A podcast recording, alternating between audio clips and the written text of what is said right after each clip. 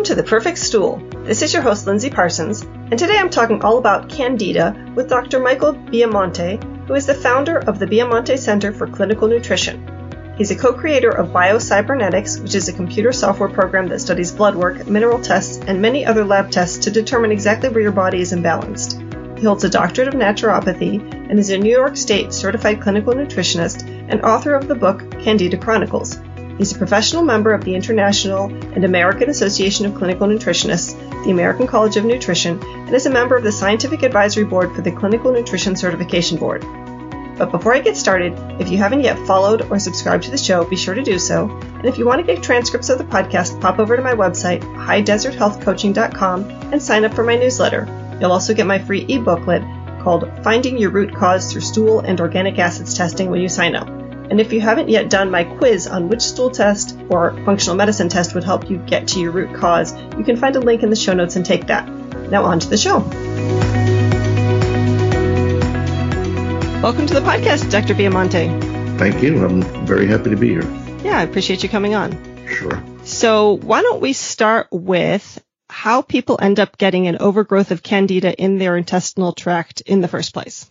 Usually it's from taking antibiotics, from taking antacid medications, steroids, and sometimes chemotherapy. But very typically it's induced by medications.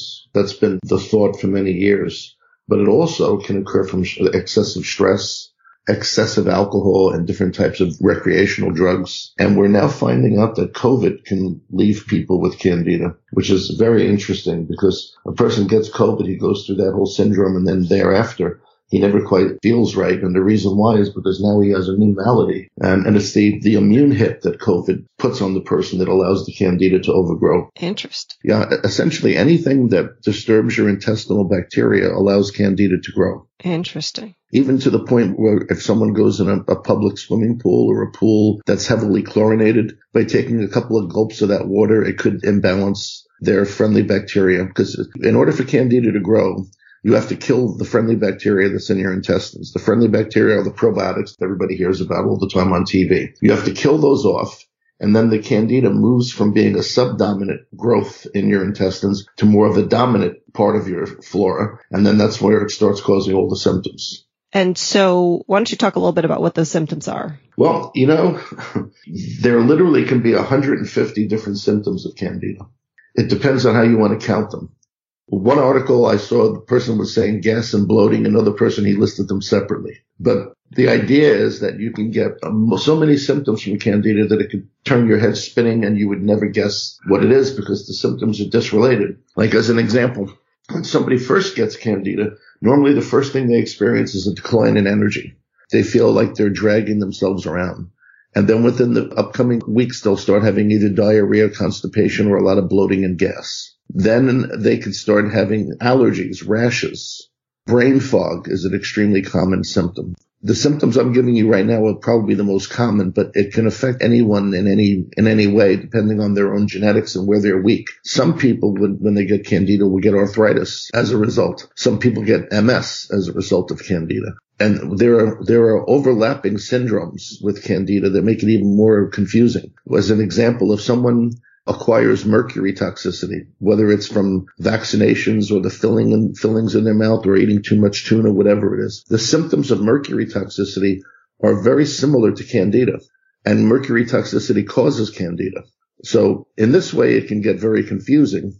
Probably the, the most difficult case and the most severe type of candida is where the person then becomes what we've called for years a universal reactor, which is somebody who's just chemically intolerant the term for this has varied over the years, but it's essentially a person who's so reactive that everyone around them thinks that they're playing some joke or, or lying about it because they literally can't go to the supermarket without having rashes break out and headaches and things like that. They're just chemically sensitive and allergic to everything. That's the worst case of candida, and that's a case where the person would typically have candida and leaky gut syndrome at the same time.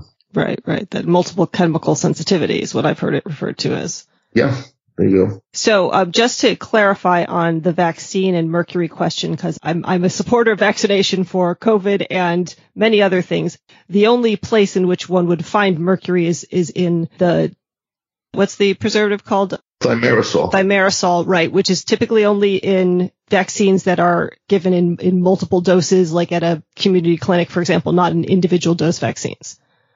Yes, that's correct. And now thimerosal was supposed to be removed from vaccines years ago, but there was a period of time afterwards the use was continued. I don't know what the present status is, but I, I can just tell you that the, the mercury from thimerosal is something which can induce candida too. It's very typical in autistic children that you, you find them very high in mercury and copper. That's one of the trademarks physically when we look at autistic children. They typically have candida and leaky gut. That's a very common thing along with various toxic metals, but most commonly mercury and copper. Okay. Could you point me to a study that connects thimerosal and autism? Yeah, actually, actually, I could email you a few. Absolutely. Okay, that would be great. I would, I would like to include those in the show notes to, to back that up. Okay, so let me ask you, why do you think that candida isn't recognized in Western allopathic medicine except in the case of severe immunosuppression? That's an interesting question. If you, th- if you think about it, if a doctor is giving somebody antibiotics and then if a woman takes an antibiotic, it's not unusual that she'll get a yeast infection. Right. So that's something that could be tied very, very easily and it's sort of accepted.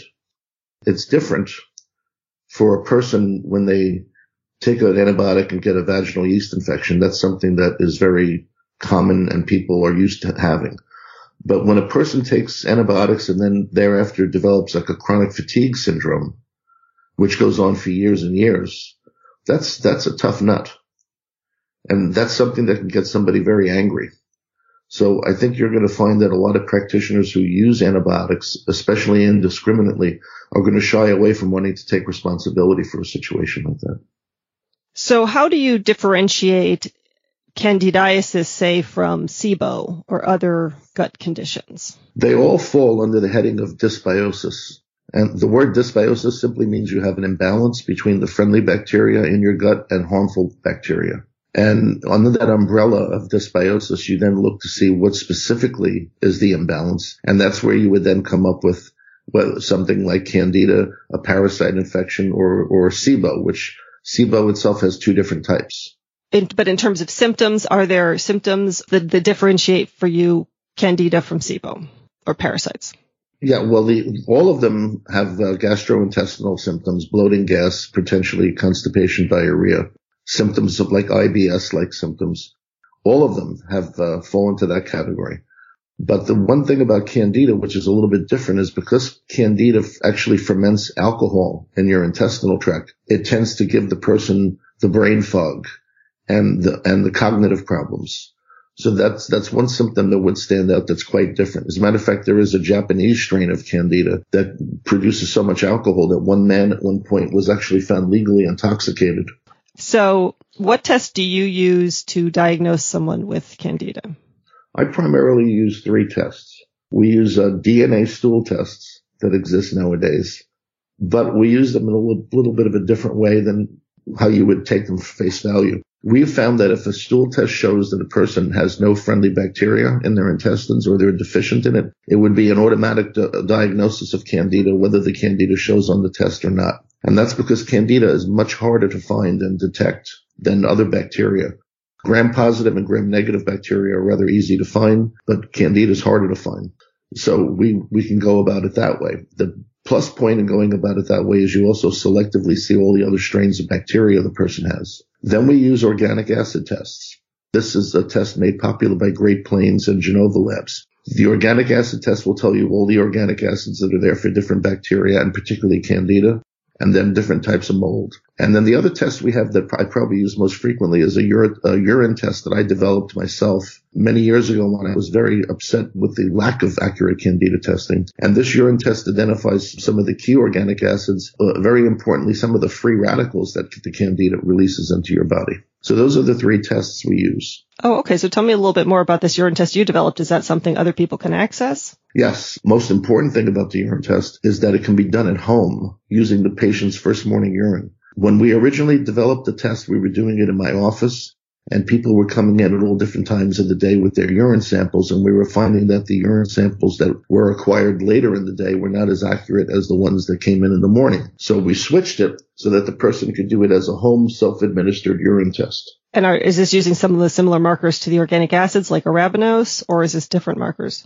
It's it's using different markers, but it's using markers that solidify. You don't actually get a score like you do with the organics test. You visually see the albumin in the urine solidifying with the candida antigens and antibodies. So you you rate the test based on how much it how much it curdles. This you get a strong curdling reaction in a person who's positive. So it, ra- it ranges from being very heavily curdled to just a curdling that kind of floats to a slight curdling and then to a cloudy milky reaction, which would mean the person has a normal response. Then we, then we have a, a test in the kit, which is a free radical test, which turns very red in the presence of the free radicals that Candida releases, which are alcohol driven free radicals. Then we also do an, an test on there. Indican more relates to SIBO. Indican is a test which tells you that you have putrefying bacteria in your intestinal tract, which is releasing harmful chemicals, which are very toxic. It's, a, it's actually a substance called indole. Indole is sent to your liver where it's detoxified and it's, it's placed in your urine. And at that point, it's called indican. So these are three markers of a, an imbalance related to candida or SIBO. And as I said, we use that test very frequently because it's very convenient and very accurate and it's not as expensive as the others. Oh, okay. And do you find that correlates well with the organic acids test? Directly, yes. We did. Um, many years ago, I did studies with all of these, all three together mm-hmm. to, to watch their correlations. And we found that if interpreted correctly, they match identically. Okay. So can people order that test if they're not working with you or do you? No, think- they can't. And the reason why is because we tried that once and we got a flood of phone calls from people who were not patients who were asking questions about interpretation. Okay. Uh, questions that they're, they're, you couldn't really answer unless you were able to spend time with the person and explain the whole process to them. Right, right, right. Okay. So how long do you find that it typically takes someone suffering from candida to get back to normal? It depends on various things. In most cases, you can, you can normalize the person's intestinal flora in six to eight months. So that would mean you can completely disinfect and kill all the bad organisms there and then get the probiotics to grow again. The problem after that is what might have caused the candida that might still be in the body as an underlying cause. And that's where we go back to the toxic metals. It's very common that people with copper, mercury, iron, aluminum, and arsenic toxicity develop candida as an underlying cause. So if those metals are still present in the body when the candida is handled, you've got to correct those metals. If the, if you have a woman who's very estrogen dominant or even a man who's very, very high estrogen, that causes candida as well estrogen tends to be very stimulating to candida's growth. So if you have that problem, then you need to balance those hormones before you can consider you're done. And there are very, some various other issues that can be an underlying cause. So if you eliminate the candida, but you don't eliminate these underlying causes, the person could just relapse in a, in a couple of months when they start returning back to a more normal diet. Mm-hmm. Because as you know, and most people know, to get rid of candida, you also have to follow some diet restrictions with carbs and sugars to starve the candida while you're killing it with the medicines. So I, have actually heard at least one functional medicine practitioner who I really respect say that diet, other than sort of the basic, yeah, get off of, you know, the white carbs and the sugar, but just that the diet doesn't seem to have a big impact in their candida treatment in their clients. So I'm, I'm curious, how strict of a diet do you find is necessary and for how long for people to get rid of candida? We have three different degrees of strictness depending on what how bad the test is. So if a person's test is very heavy, we have a stricter diet that we call the, the caveman diet, which is along the line of what the doctor was saying. And then as the test becomes less severe, the diets are more plentiful in some in some selected starches and sugars. But generally speaking, a person never is going to get rid of candida unless they follow some degree the dietary restrictions. And you can tell Actually, we had a doctor who worked with us once who used used to have his patients do what he called the spaghetti test. When he, when he when he thought their flora was good and sound and the candida was gone, he would send them out for a big spaghetti meal and then see how they felt the next few days. Yeah, that makes sense. That's before we had any real testing back in those days. But you have to follow the diet. I would disagree with the doctor to the extent that he's portraying this because the diet is very important depending on the person. There are some people that if they even eat artificial sweeteners or alcohol sugars, which years ago we used to permit on the diet, they will, they'll react. It's as though Candida has learned and evolved to react to these sugars and consume them. So it's really the, what the doctor said is not totally accurate. And I can say that because I see hundreds of Candida patients a week. It depends on the person. I would say he's he's mostly correct that you've got to follow the basics of the diet, but that's not going to handle it. See, that's the other side of the coin. You'll get people on the internet and on YouTube talking about these candida diets that some of them are insane. And some of them are so restrictive that that's because that's what they found worked for them. But that doesn't mean everyone has to be that strict. So it's really, it's a case by case situation many times. You, some people need to be strict, some people don't. And so what, what are the different layers of strictness? So what does the least strict diet look like versus the most strict diet? The most strict would be no more than 40 to 60 grams of carbs a day. And it's mostly things that walk, crawl, fly, climb, meaning animal protein, swim, you see, and then things that vegetables. That's mostly what those people would eat. The, the more lenient diet is maybe 90 to 110, 120 grams of carbs a day. And that includes some complex carbohydrates like beans and lentils, and Granny Smith apples and berries, and occasional root vegetable, but not that much. Okay. That's probably the, the distinction between those two opposite ends. Okay. So tell me about the, your protocol and the different stages of it. Well, you see, when I first discovered Candida, I didn't really know much about what it was. This was back in 1986, 87. I didn't know much about it. I referred people to their doctor to try to handle it because I determined that one of the odd things about candida is candida causes people to react strangely to medications and vitamins. When they take vitamins that should be good for them, they actually get very bad, bizarre reactions. So when I had this happening with people, I referred their, these people to their doctors to handle the candida. And they were met with, well, I really don't know much about that or it doesn't exist or I can't help you or some story. So then I started referring them to some of my colleagues at the time in New York City, like Dr. Bob Atkins and, and Ronald Hoffman and some of the, the very well-known functional doctors. And they got much better results with those doctors, but still not where I wanted it. So I had to take it upon myself to figure out what it, what it was all about and to come up with what the treatments were. Now, and a lot of the things I learned were by listening to my patients and hearing what they were doing that wasn't working. And when I would hear these things, like for one of the first things was a patient would tell me, I heard this a million times. A patient would tell me, I went, I went to the doctor. He gave me nystatin. He gave me this other drug. For the first month or two, I felt great. I thought I was cured. And then it gradually started to come back. So I'm saying, I said to myself, why would that be? So I would listen to the patient. I would go hit the medical textbook on mycology and yeast. And what I found out was candida was very, very sensitive to mutation. Candida could mutate very easily. It, it, would genetically switch is what we call it. So I found that what was happening is the longer the person was on the treatment, they would genetically, the Candida would genetically switch and mutate and then become resistant to the treatment. Mm-hmm. So th- this is where I then determined that what we had to do is we had to come up with a, a way of uh, rotating the antifungals so the candida wouldn't become resistive to the one that you were using. So we came up with, with the uh, policy of having the person use four different antifungals and they would have them rotate them every four or five days. This way that ensured the candida could not mutate. So this is, this is one major thing that's different in how I treat the candida than another person.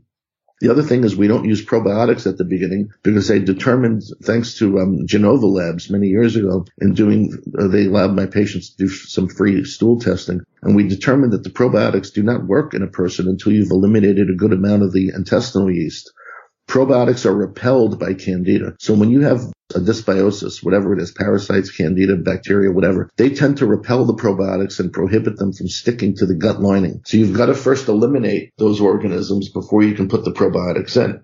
We also very early on when I was researching it found that a great amount of people with candida had parasites, which is kind of a, a you know, an ugly thing to, to say, but nonetheless true. And it's because when you have an imbalance in your intestinal tract, that lack of friendly bacteria that normally protects you from all types of organisms, it's not there. So we, we would tend to see in people you can imagine this if you could if you could walk through someone's intestinal tract with a flashlight. You would go through areas where there's friendly bacteria, everything looks kind of normal, but then you would come across an area of the intestinal tract where there's there are colonies of bad bacteria, yeasts, and parasites all harbored together because they all tend to be synergistic in how they work together. So they live that way.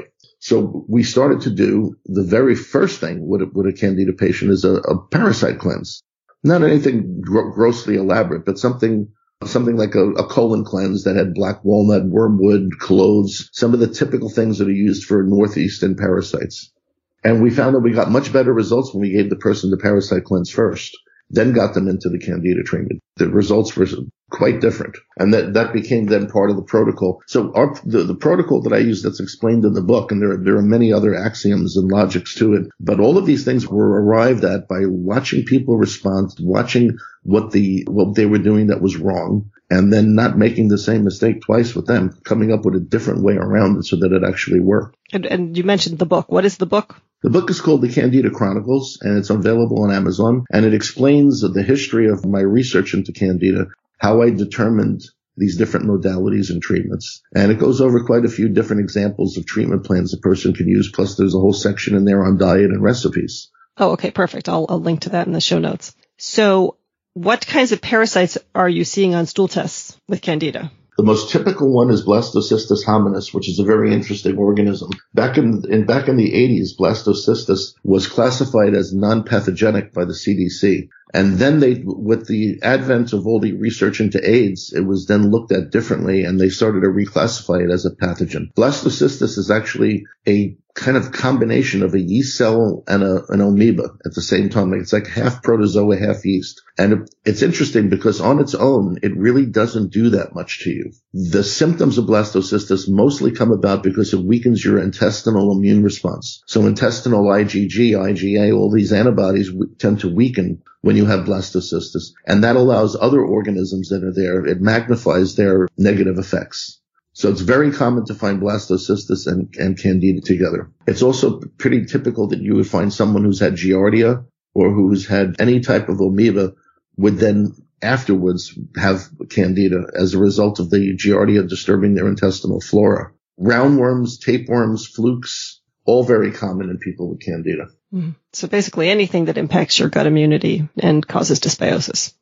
Yes. Yeah. So that's the simplicity of it. Yeah. Yeah. So, so going back to the blasto, I'm curious because I've heard that there are strains that are pathogenic now and strains that are not, and also, you know, heard about studies where that they're finding it present in, in plenty of healthy people. Yeah. The difference is whether or not they have other microbes that are there that are possibly pathogenic. That pairing them off makes the whole difference. And that's what they've, that's what I've never seen made clear in any study because that's the simplicity of it. The presence of blastocystis is not a really a big deal. It doesn't have to be a big deal unless there's some other pathogen for it to pair with. So if you have blastocystis and the rest of your flora is healthy, you could be fine. But then if you acquire food poisoning somehow, some way, and you have that blastocystis there, now you're now you're going to have something which could go on and on and on.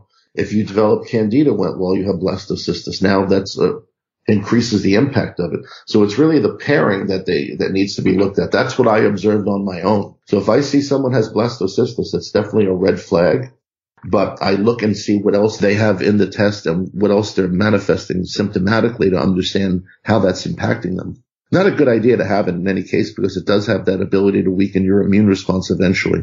Mm-hmm. So what the parasite cleanse that you described, the colon cleanse, that is effective in eliminating blasto? No, it's not. Yeah, that's what I thought. Yeah, it's very hard to get rid of. I actually had to formulate a product which we called at that at the time Blasto off or something like that. I don't remember; it was very long ago. But it was the product was meant to remove the blastocystis because blastocystis adheres to your intestinal lining. It's very very hard to get it off. So I had to look into what nutrients or what substances would break the protein bonds that the blastocystis makes to hang on. And we formulated that product and started using it with some other things and it worked really well. But then the funny thing is we found out that it had the same effect on candida. So we changed the name of it. We called it Candy Loosener and we made it part of our regular candida protocol. But the product eventually had come from this research into blastocystis. Oh, okay. So you still have the product called Candy Loosener? Candy Loosener, which really was meant to help people eliminate blastocystis because it's so hard. See, killing blastocystis is not such a a tough thing. It's getting it to come off the lining of the intestinal tract where it hides in the mucous membranes. That's what's tough. And that's what the candy loosener does. Okay. And are there like biofilm busters of some sort to, to do that or? Yes, you, you, you called it. Half the product is a biofilm buster and the other half of the product contains different substances which break the bonds that the blastome makes. One of them is MSM sulfur. MSM sulfur dissolves the proteins that most parasites make, including blasto, to be able to stick to the lining of your intestine. And how long will people typically have to take that in order to get rid of the blasto? Six months. Six months. Wow. Okay. So not a quick process. So that's kind no. of part of the protocol for candida the whole way along. Yes, it is. But at okay. least it does, at least you get rid of it. Because I've had people come to me saying they've had blastocystis for years and they kept bouncing from one doctor to another and they're never able to get rid of it. And that's, that's the challenge with blastocystis. You have, yes, you need to try to kill it in a, in a drug or herb fashion, but you also need to be able to get it to loosen up and fall off the intestinal lining so it's not affixed. Okay. So uh, back when you were talking about the metals, I, I, I wanted, I meant to ask, what do you use to test for those heavy metals? Well, you can do that. You can do it in a, quite a few ways. The way I like, and I've always traditionally done, is with hair analysis. And the reason why I'm a proponent, I've been using hair analysis since 1985. And I'm a big proponent of it because the hair is a tissue, and as a tissue, it's showing you storage. If you take a blood test on someone for minerals, you could have them eat a banana and then take a blood test and their potassium levels will be high. And yet if they do it fasting, they'll, they won't be high like that, you see. So hair doesn't give you misreadings that could occur based on like a, um, an exposure which is temporary. Uh, we, we, had a patient once who he had, he went for blood work on the same day that he went for a jog under the Brooklyn Bridge and they happened to be repairing the bridge. So there was all kinds of iron being thrown out into the air. So his, his blood test that day had high levels of iron, but when we had him repeat it the next week, it was fine. So it, gave, it gives a false reading sometimes. Now, so the hair is a, is a tissue that you're looking at and you're looking at tissue storage and tissue storage means when you find something that that's in the hair, it's not something that just is there temporarily. It's been there for a long time. And when you, when you have experience with hair testing, and you do it uh, for many years, and especially if you're, let's say you're following one patient, you have a patient do the test every three months, you, start to see that they have a pattern to their hair. This was used in forensics, which is where we got the idea as nutritionists to use it. Because in forensics, they would take care and they would look at it. And this is how they discovered that Napoleon was killed by arsenic poisoning. It's how they discovered that Beethoven died from lead poisoning. So when you look at the, at the hair and you're following it, you see the pattern that's there. And as you work with the person's biochemistry, you can gradually change that pattern and optimize it. But when you look at hair, the bottom line is you're going to see something that's in the, in the hair. It means it's in storage. It means it's in your tissues. It means it's not a, just something that's, you know, a very temporary thing. It means you actually really have a buildup of this in your body and you know to take that seriously. And you know that you can follow it when you detoxify the person we use urine tests when we get the person on a program to check their excretion. And this is the best way to look at it. Hair shows you storage. A urine test for toxic metals and a stool test, because both of them exist, would show you excretion. Mm-hmm. So if you have somebody and you're, you're, detoxing them because you see they have high metals in their hair, how you can tell the efficacy of your, your program is by looking at their urine and stool and see how much of this metal is now coming out. Mm-hmm. Because what you'll do is you'll get an increase coming out in the urine. So if you did a, a hair test uh, and a urine test, let's say it showed high mercury, as the person's on the program, when you do subsequent urine tests, that mercury is going to elevate because the body's pushing it out. It's dumping it. Okay. And that's essentially what you want to see when you're, when you're getting rid of it. Yeah, you don't want to see it low. Right. Not, not at all. Right. Okay. And what, what do you use to chelate those metals? Uh, we use EDTA, DMPS, a lot of the standard chelators that have been used for quite some time. But we also have a, a particular way that we do it. We like to use like three or four things categorically because you get a better cleaner detoxification. We always use a chelator. So let's say that would be in the case of mercury, it might be DMPS or, or DMSA. Then along with the chelator, we want to use elements that are antagonistic. So what I mean by that is all vitamins and minerals have an opposition with each other or a synergy. When it comes to mercury, zinc, iron, and selenium are very antagonistic to mercury. They actually help nudge the mercury out of storage in your tissues. Vitamin C is like a natural chelator of mercury. So when we have somebody on a mercury program, we have them on a chelator, we have them on the nutrients, which also tend to be antagonistic or supportive to, to bringing it out. And then we have them on binders because there are different types of substances which help bind the metal and take it out differently than the chelators. That would be things like citrus pectin. Mm-hmm.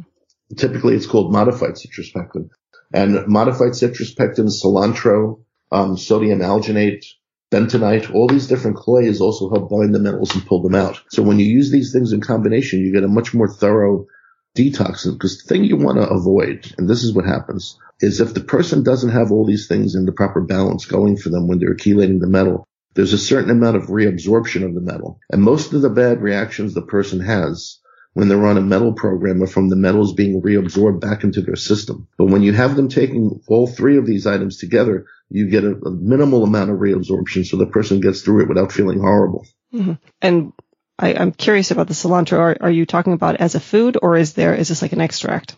You can do it either way. Okay. Yeah, and I've, I've often sent people to, to eat a lot of cilantro, but uh, I'm not sure how compliant they are with that. I hear you. Yeah. Okay, so once you've gone through this six to eight month, or, or how long does your protocol typically last? And you said six to eight months, right? Some people six to eight months, some people six to eight years, depends on what's going on. Hmm. The people you've got, there are genetic tendencies towards candida. There is a particular SNP called MMP-1, which predisposes the person to candida. It's a, it's a SNP which affects the collagen in the, in the person's intestinal tract. And it makes it easier for the candida to per- permeate that collagen and stick. Those people are people who need to manage candida as opposed to treat it because their candida is really never going to go away in, in that way because of the genetics. So they're managing it and then you have other people who don't have that SNP who, who you can clear on the candida within six to eight months. And then you can work on, as we said before, what the underlying issues might be. Do they have toxic metals that are underlying this? Do they have hormone imbalances? Do they have low stomach acid, which is another reason you can get candida? Mm-hmm. And as, as, you said, as you mentioned before, there's being immunodeficient, which is also a possibility. So normally we expect, and with the surprises of life, we expect it to take about a year for us to handle the, the typical person with candida. The person who developed candida because he was minding his own business. He got hit with a lot of antibiotics. Let's say he had dental work. He was in a car accident.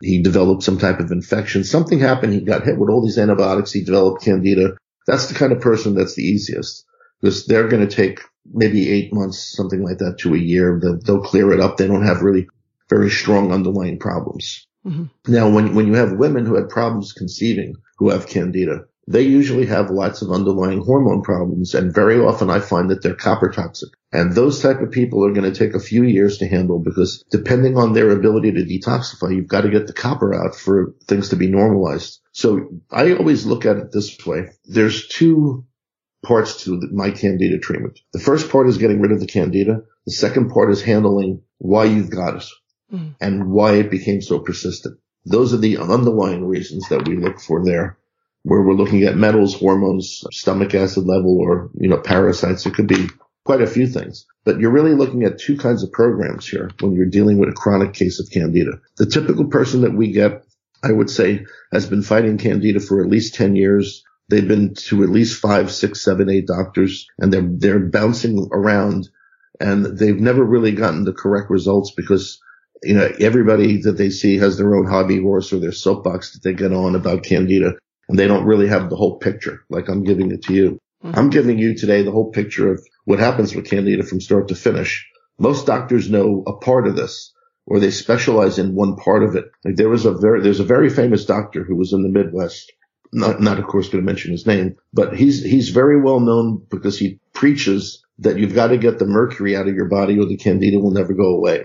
And what I learned from his patients when they started coming to me was that the last thing you want to do is touch the mercury 1st mm-hmm. Because all the patients that were going to him, and it all made sense. It makes sense to me that you want to get rid of the mercury in order to resolve the case. But when you address the mercury first, you're, what you're doing is you're pulling this mercury out of the person's tissues. It's coming down the intestinal tract where the candida is sitting, and you're basically giving the candida a bath in this mercury. And not only is the mercury immunosuppressive, so it reduces the immune response in your gut, but can, this has been, and this has been observed for a while. No one's really fully got a grip on why this is, but candida absorbs mercury. When you start killing candida in a person who's mercury toxic, as the candida decomposes, it releases mercury ions into the body. So you, if you do this as the first action on the person, they're going to be so sick they're not going to be able to continue, and that's what ends up happening. And that's how I ended up having all these patients come to me because they they, they were trying to go through this doctor's protocol and it just made them so sick they couldn't handle it. Mm. So I learned the hard way again from that. There's the, the College of Hard Knocks. I learned at that point you don't touch the mercury first. You first reduce the candida as much as you can. Then you gradually pull the mercury out while you're maintaining the person on a program that will suppress that candida as the mercury is coming out. And so you mentioned that women who have trouble conceiving are often copper toxic. Is there a relationship between those two? Well, copper is estrogenic. Okay. In the body, like minerals are very interesting. Anyone who wants to make a good study of minerals, I would refer them to Trace Elements Lab. Dr. David L. Watts has written a great book about trace elements, and he, he has he's the world expert as far as I'm concerned. Watts has shown in many studies that copper itself as an element tends to be estrogenic.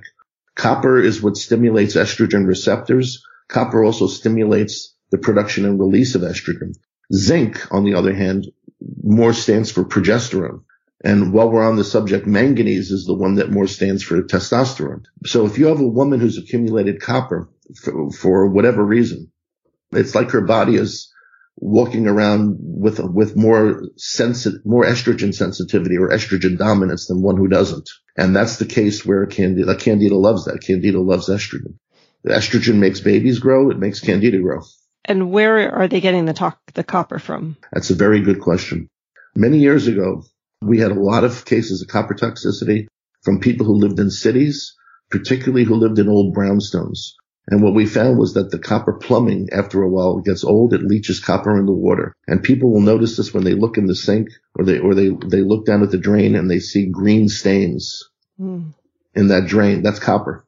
Yeah. Now you could, you could also, a vegetarian diet is also very high in copper. So if a, if a woman is, let's say a blood type O, who normally would be more of a paleo diet, if they're being a strict vegetarian or a vegan, they'll develop copper toxicity from the diet. And th- there are um, some other sources of copper you can acquire, but that's kind of individualized to someone's like their hobbies or their profession where they're coming in contact with the metal. For the average person, plumbing is a major reason why they have the copper.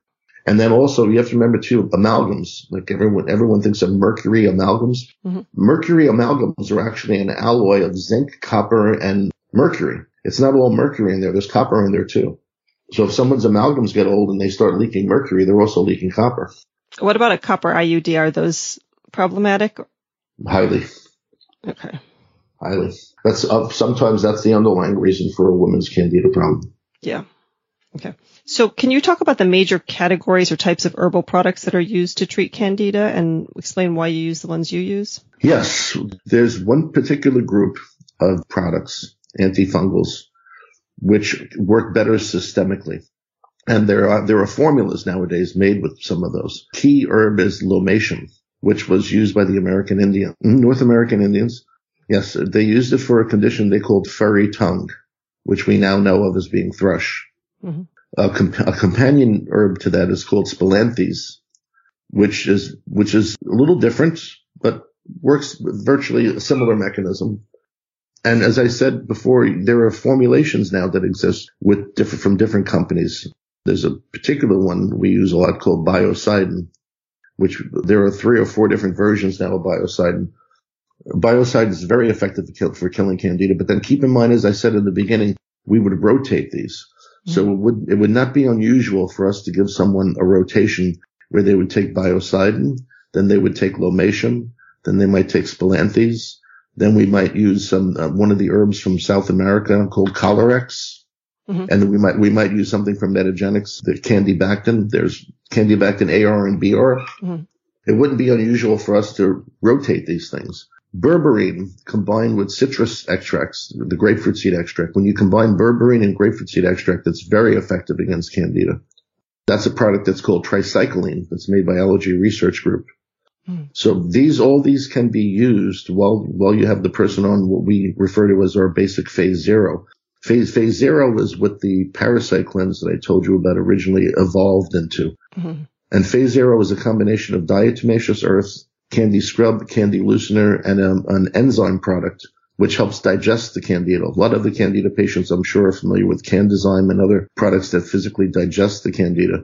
We use those enzymes with diatomaceous earth and with, with our candy scrub and candy loosener as our phase zero. That's our first phase for candida elimination. That's what helps get rid of the parasites. It helps get rid of what I would refer to as the top layer of candida. And then we would graduate the person into the first phase, which is where they use those herbs I just mentioned, which tends to work very well systemically. Hydrogen peroxide is not an herb, but food grade hydrogen peroxide works very well at destroying candida systemically.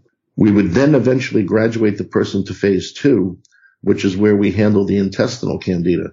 This is the candida that usually will come back and cause the person to relapse if it's not addressed. And it's also the candida layer, which tends to stop the probiotics from being able to stick. Now, when it comes to this, the only thing that's going to work on deep in the intestinal tract are antifungals, which are fatty acid based. And the, there are primarily just two which are effective, but you have to get really, really good quality products. You have to use caprylic acid and then undecylenic acid. Because they're fatty acids, they're able to enter the, the cells and enter those tissues where the candida grows deep into and then eliminate it.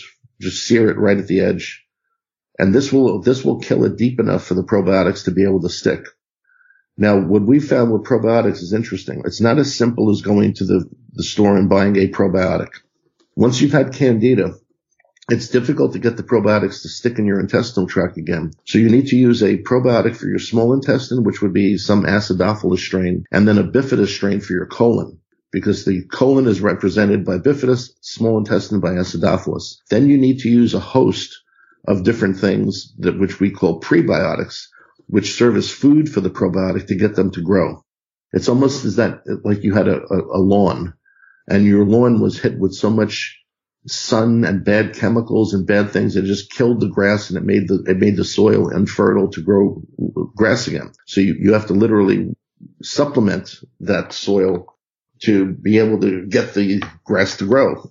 And we find that sometimes we need six or seven different prebiotics in a person's case. One of the most important prebiotics is fiber because fiber is what friendly bacteria feed off of in order to make short chain fatty acids, which help regulate your intestinal tract.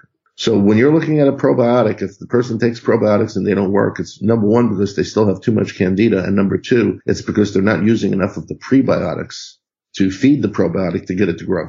And are you using a premixed prebiotic with different prebiotics in it or are you? It's about 12. We use about 12 different products mm-hmm. on the, on the Flora program. One of the important probiotics is Saccharomyces, which is a yeast. So it's also they're often referred to as Casper because it's a friendly yeast and it actually, it helps other probiotics to grow and it protects the, the probiotic so that candida doesn't repel it. But the, uh, it is a yeast itself, but it's not a pathogenic yeast. Okay. So I'm wondering where people can go to find you. Very easy. They can search me on the internet. My website is health-truth.com health-truth.com. And I also have another website, which is the New York City Yeast Doctor. Is that doc, dot com? New York, uh, New York City Candida Doctor, sorry, dot com, yes. CandidaDoctor.com. And okay. pro- probably if they just search my name and then put the, the word Candida next to it, they'll come up with hundreds of hundreds of pages. okay, great. I'm sure they'll have no problem, and I'll link all those in the show notes. And the products that you mentioned that you created, I am assuming they can find those on your website? Yes, they can. Okay, great. Anything else that I didn't ask about that I should have? I think within within reason, no. I think we've got a we have a pretty good. I think as far as for, for the average public who's suffering with this condition to become more enlightened and to understand why what they've been doing hasn't worked, I think we've hit the main things. Okay, great. Well, I appreciate all this in-depth information that you've shared with us, and I'm sure people will be looking for you after this if they've been struggling with this with this issue. Very good. Okay, great. It was great to talk to you. Thanks so much. Well, he was certainly a wealth of information on Candida. That was awesome. So if you are struggling with Candida or any other gut health issue, I know all of this can seem very overwhelming when you hear it. So I can encourage you to come talk to me. My specialty is helping people with these things and kind of simplifying this all. So if you want to set up a free 30 minute breakthrough session from the link in the show notes, I can see if I can be of assistance to you. I coach people with more severe and long-standing problems in five appointment packages or also offer just one-off appointments for simpler issues. And if you'd like to connect with me online, you can follow my High Desert Health Facebook page. You can join my gut healing Facebook group or join my newsletter list at highdeserthealthcoaching.com.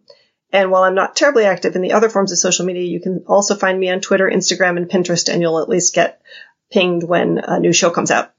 And please follow or subscribe to the show if you haven't yet. And you'll find links for everything in the show notes. Thanks for joining me here today, and here's wishing you all the perfect stool.